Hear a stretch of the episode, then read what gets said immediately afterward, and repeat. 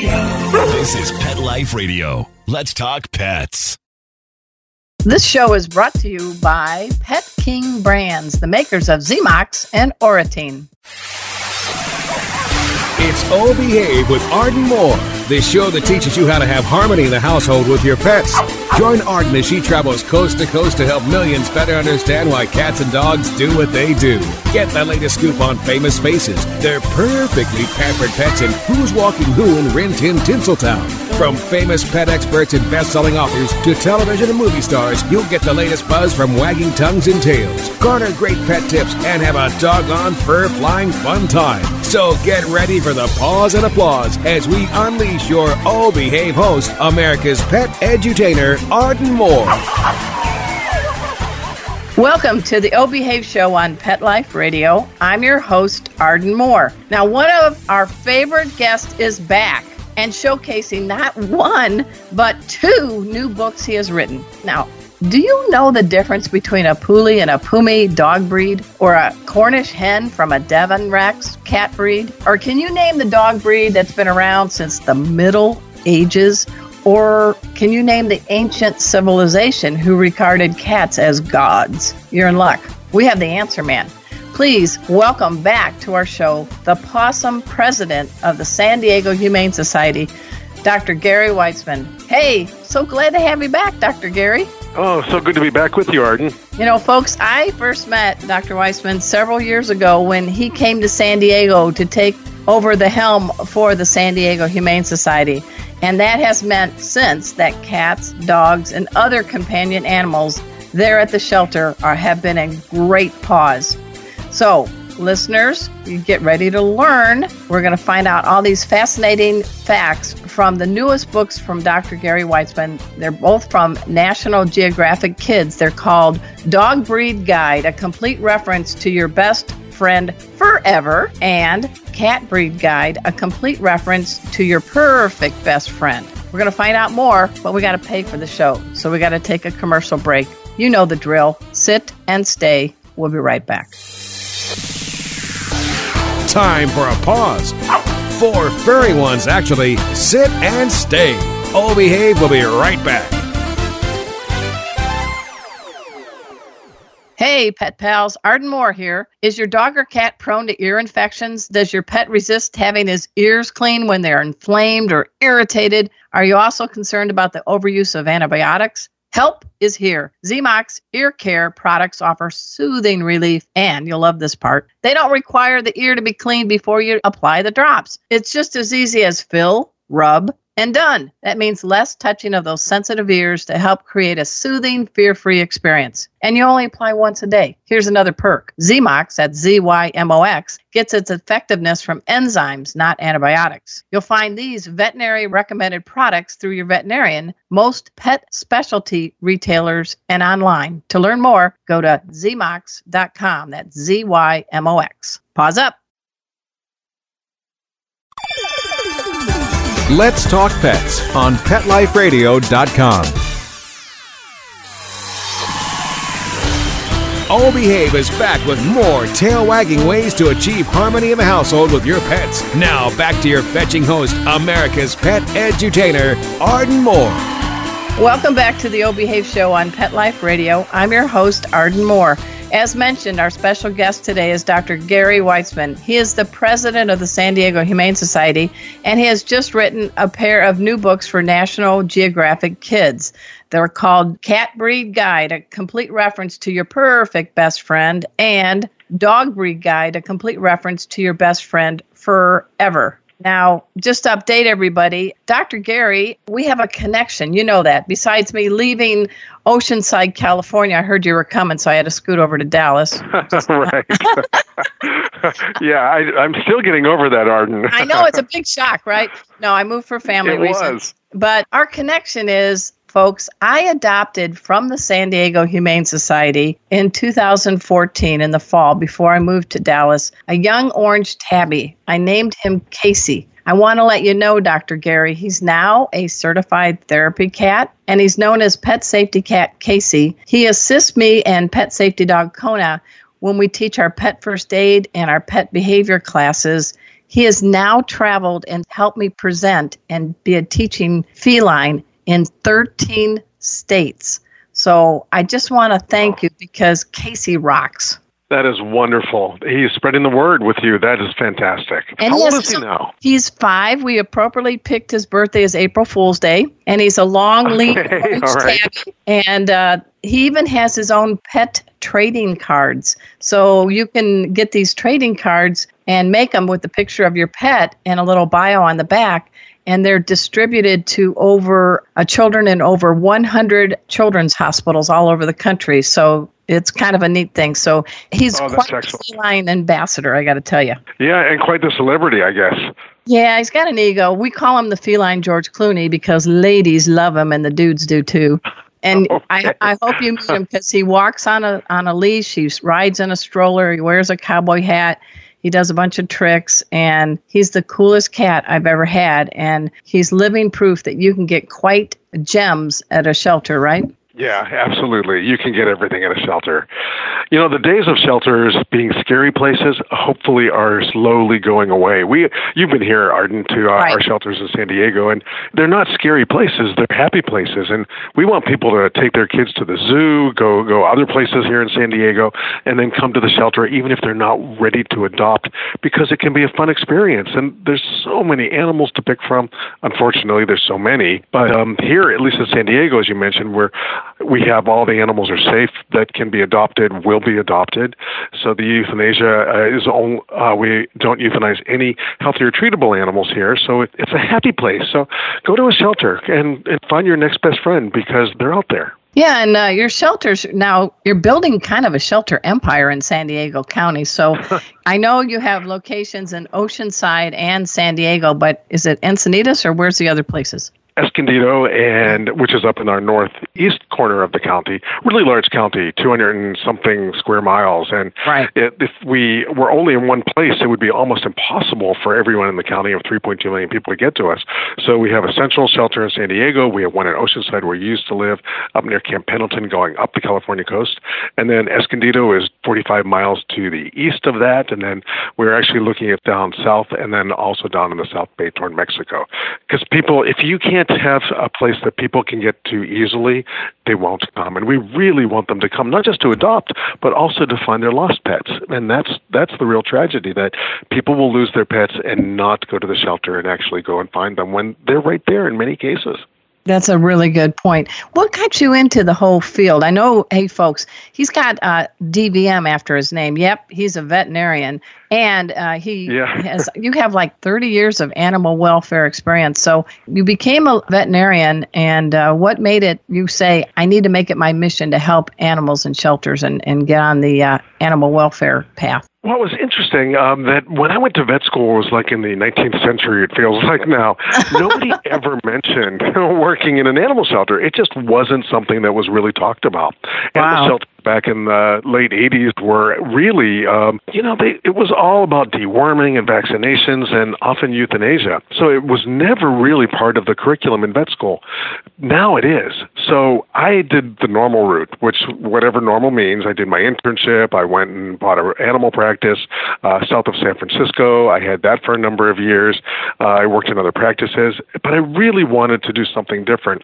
And I got that opportunity when I was out in Washington, D.C. to work as the medical director at a big shelter out there. And I just fell in love with it. It was everything I'd been looking for as a vet. Everything I wanted to do was right in there help people and help animals and help them stay together. That's what the animal shelter's for. That sounds great. And you've got some pretty strong typing fingers. Aren't these uh, books number three and four for you? Oh, you know, it's funny. I, I was counting them last week because I had to do a bio. These are seven and eight. Oh my gosh, you So doubled. I know. it snuck up on me. Yeah. it really did. Yeah, these are actually a good companion to two books that came out in the earlier part of this decade, on 2013 and 14, on how to speak dog and how to speak cat. And Arden, I know you and I spoke about those uh, a number of years ago, but those are really looking at body language and how you really kid, can teach kids to, one, be safe for sure, but also to have the best relationship with their pets because animals tell us with their bodies what they're thinking that's a good animal person that can actually read those body cues. Dogs and cats are really good at reading us. We Oh, yeah. tend to not be as good at reading them. I know Casey knows how to manipulate me to give him a, a, a treat. he he sits on the uh, the island in the kitchen, which is next to the laundry room, which is where the the cool treats are held. So I go into the kitchen to get a glass of water or something. I hear this no no no hello no no no. So he's like charming me, and then he does his little touch with the paw, and then he looks right at the laundry room door. So I Oh, have yeah, been yeah. I've been trained That's by communication. Yeah, he's very good at it. Uh-huh. That's true. But he also doesn't he also know what your mood is? Oh, absolutely. Yes. Because that's the amazing thing. We know we don't often pick up what each other's moods are. Well, sometimes we do. It can be pretty overt, right? But often we're oblivious to what our fellow humans are, are thinking or going through. But our animals seem to get it. I remember I used to tell this story, and I think it says a bad thing about me, but I must have been more of a, I don't know, an impatient driver at one point in my life. And I remember my dogs would move to the back of the car when I was getting frustrated while I was driving. So, they taught me. they taught me to be more patient. well, let's get into these books because I'm very excited that you've written these two books. They're aimed at kids, but I've read them and I'm sorry, it's for the kid and all of us. But you're tapping the Yeah. next generation of animal caretakers with these two books from National Geographic Kids. So tell us how you got motivated to write the cat breed guide and the dog breed guide. Well, you know, when I was growing up, the only cat and dog breed guides, and you'll recognize this, are uh, were the Purina charts. They used to be on every veterinarian's walls in their exam rooms. So it was maybe 40 dogs, maybe 40, 50 cats, something on, on just a, a flat chart. And they weren't necessarily related to anything, but they were just all the different cats and dogs you could find. And you know what? I've never seen anything since. Now, I'm sure there's something out there on cat and dog breed guides, but there really hasn't been anything for years that really are is digestible for kids. And honestly, these things are digestible for adults too. These two books. Uh, in doing them, and I need to point out that I had co-writers T.J. Resler and Right. Stephanie Warren Drimmer, who actually did the bulk of the work on on these. Honestly, I actually found I was stunned, absolutely stunned at the number of dog breeds that I did not know. There's about 350 in the book. Honestly, I think I knew 50. Seriously. And then Wow. research, you know, researching into these. I mean, what's a Chappendot? And what's a Saarloos wolf dog? I had never heard of these dogs because we just don't see them very often. A Transylvanian hound. I couldn't recognize a Transylvanian hound over an Austrian black and tan hound if my life depended on it. There's just amazing, and even just you know setters. There's a million setters. There are white setters, not just red setters and Irish setters, and even the retrievers and spaniels. I mean, there's a million dogs in here. Well, there aren't. There are 350 dogs in here.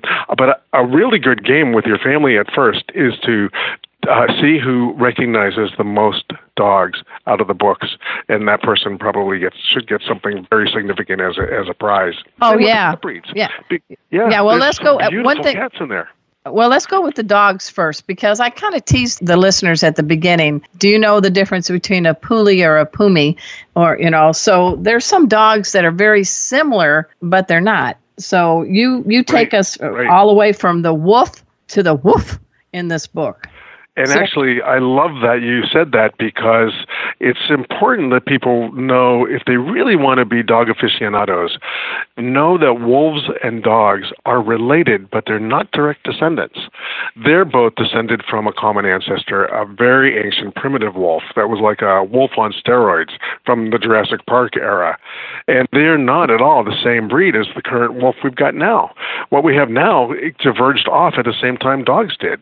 So they're related cousins, but they don't actually are not in the same line. Well, I'm looking at page 75 and I see a P U L I dog and a P U M I dog. And even Yeah. though there's only one letter changed in the name, they're very different, wouldn't you say? They're very, very different. They really are.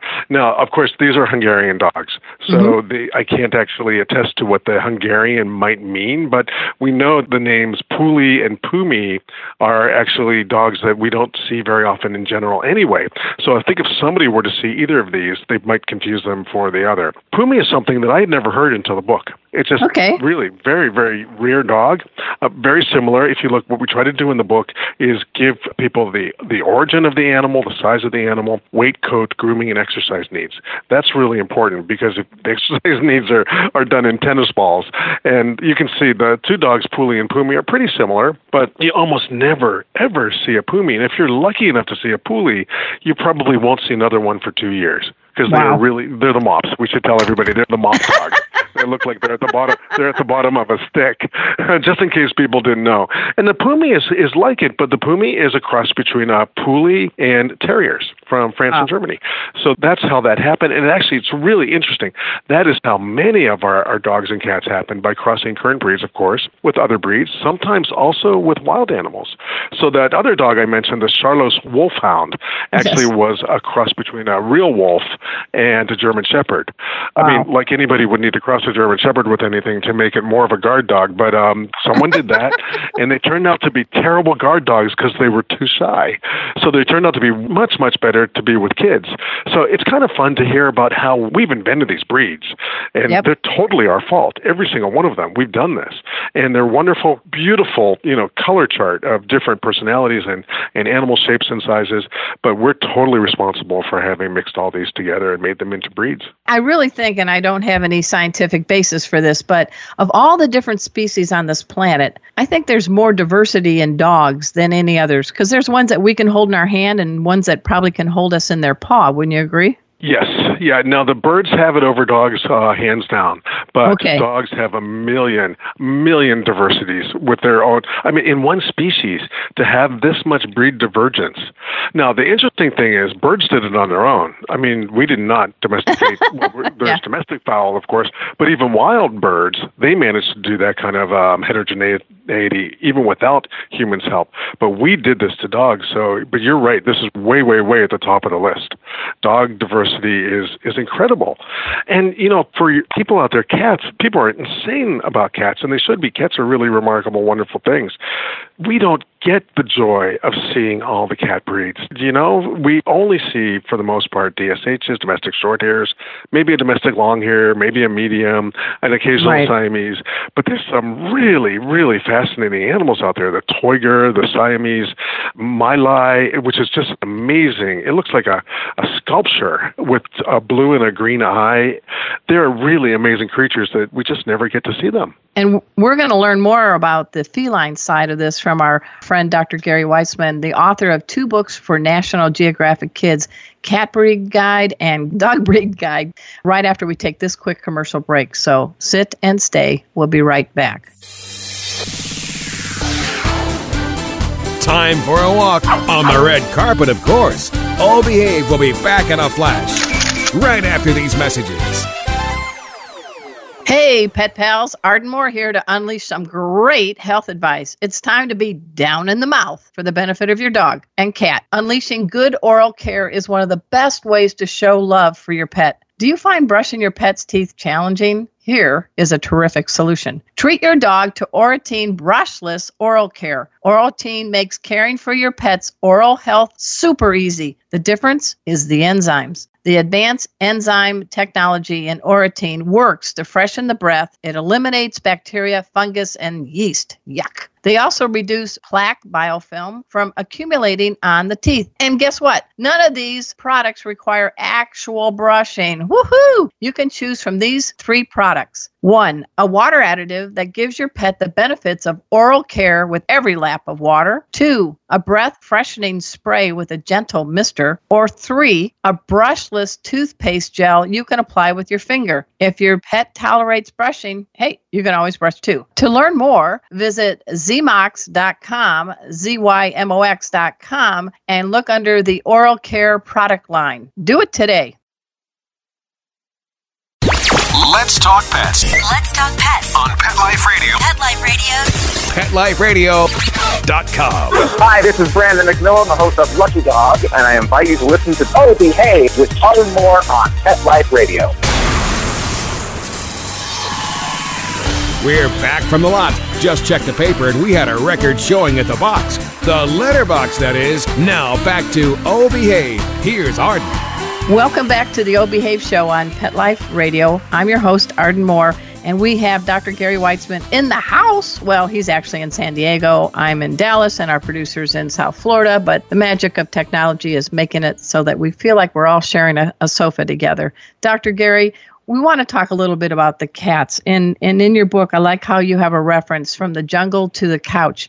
And when it comes to their DNA, we really do have a lion in our living room, don't we? We do, we do. There really are. Uh, it's it's amazing that these are related to those giant carnivores on the uh, savannah in Africa. How's this even? Well, there are days you know it's possible from the way our domestic cats behave. but um, but it, but it is amazing. It's just amazing that they came to us about twelve thousand years ago, ten to twelve, and dogs about twice as long, maybe twenty to thirty thousand years ago of domestication. But so cats aren't quite caught up to dogs in terms of the you know. Well, I don't know. I don't want to insult any cats out there, but cats are different, and they Right. still have a bit of feral in them. Yeah. And that's yeah. what we love about them. Yeah. That's well, the you have a you have a new breed you taught that's T O Y G E R. Can you tell us about that? You Isn't found that in your amazing? book. Mhm. Yeah, the toiger isn't the toiger is an amazing, amazing, amazing animal, and it, it is like a it's like a mini tiger. It's it's. Have you ever seen one? I had never seen one. No, in I have not. That's that's my goal now to absolutely actually see a toiger, but um, it's it's good. At least the name kind of says it all. That's that's the really big help with toigers. But no, we go into that. Um, toigers are actually. Let's see. I'm going to flip to that page. I think the toiger is one of the newest cats.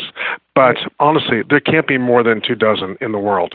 And if you can get one of these cats, it's really amazing. And we should actually say something about good breeders because while, you know, I'm Good. at an animal shelter, we have so many animals that need homes in the United States, about three and a half million, 2.6 to three and a half million. But there are good breeders out there, and we really want those good breeders to be celebrated because without them, we wouldn't have we wouldn't have these animals. We just simply wouldn't.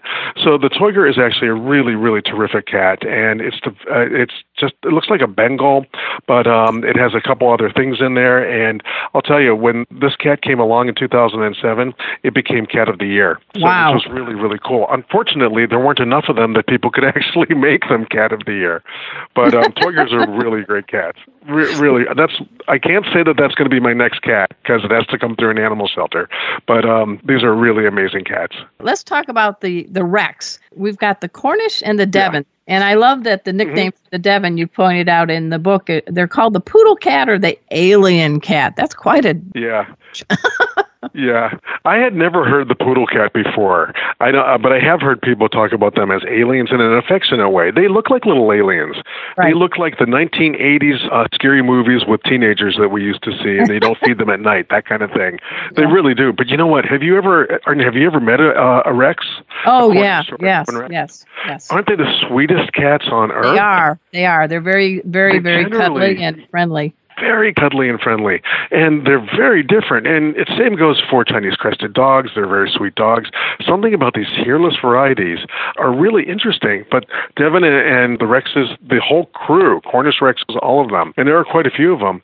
They're incredibly sweet animals, and I think it's really amazing. That was um, a recessive gene that actually kicked in to cause that, and they have different degrees of hairlessness, but most of them are very recognizable. What I still have trouble with after 30 years of working with animals is identifying a Devon versus a Cornish Rex.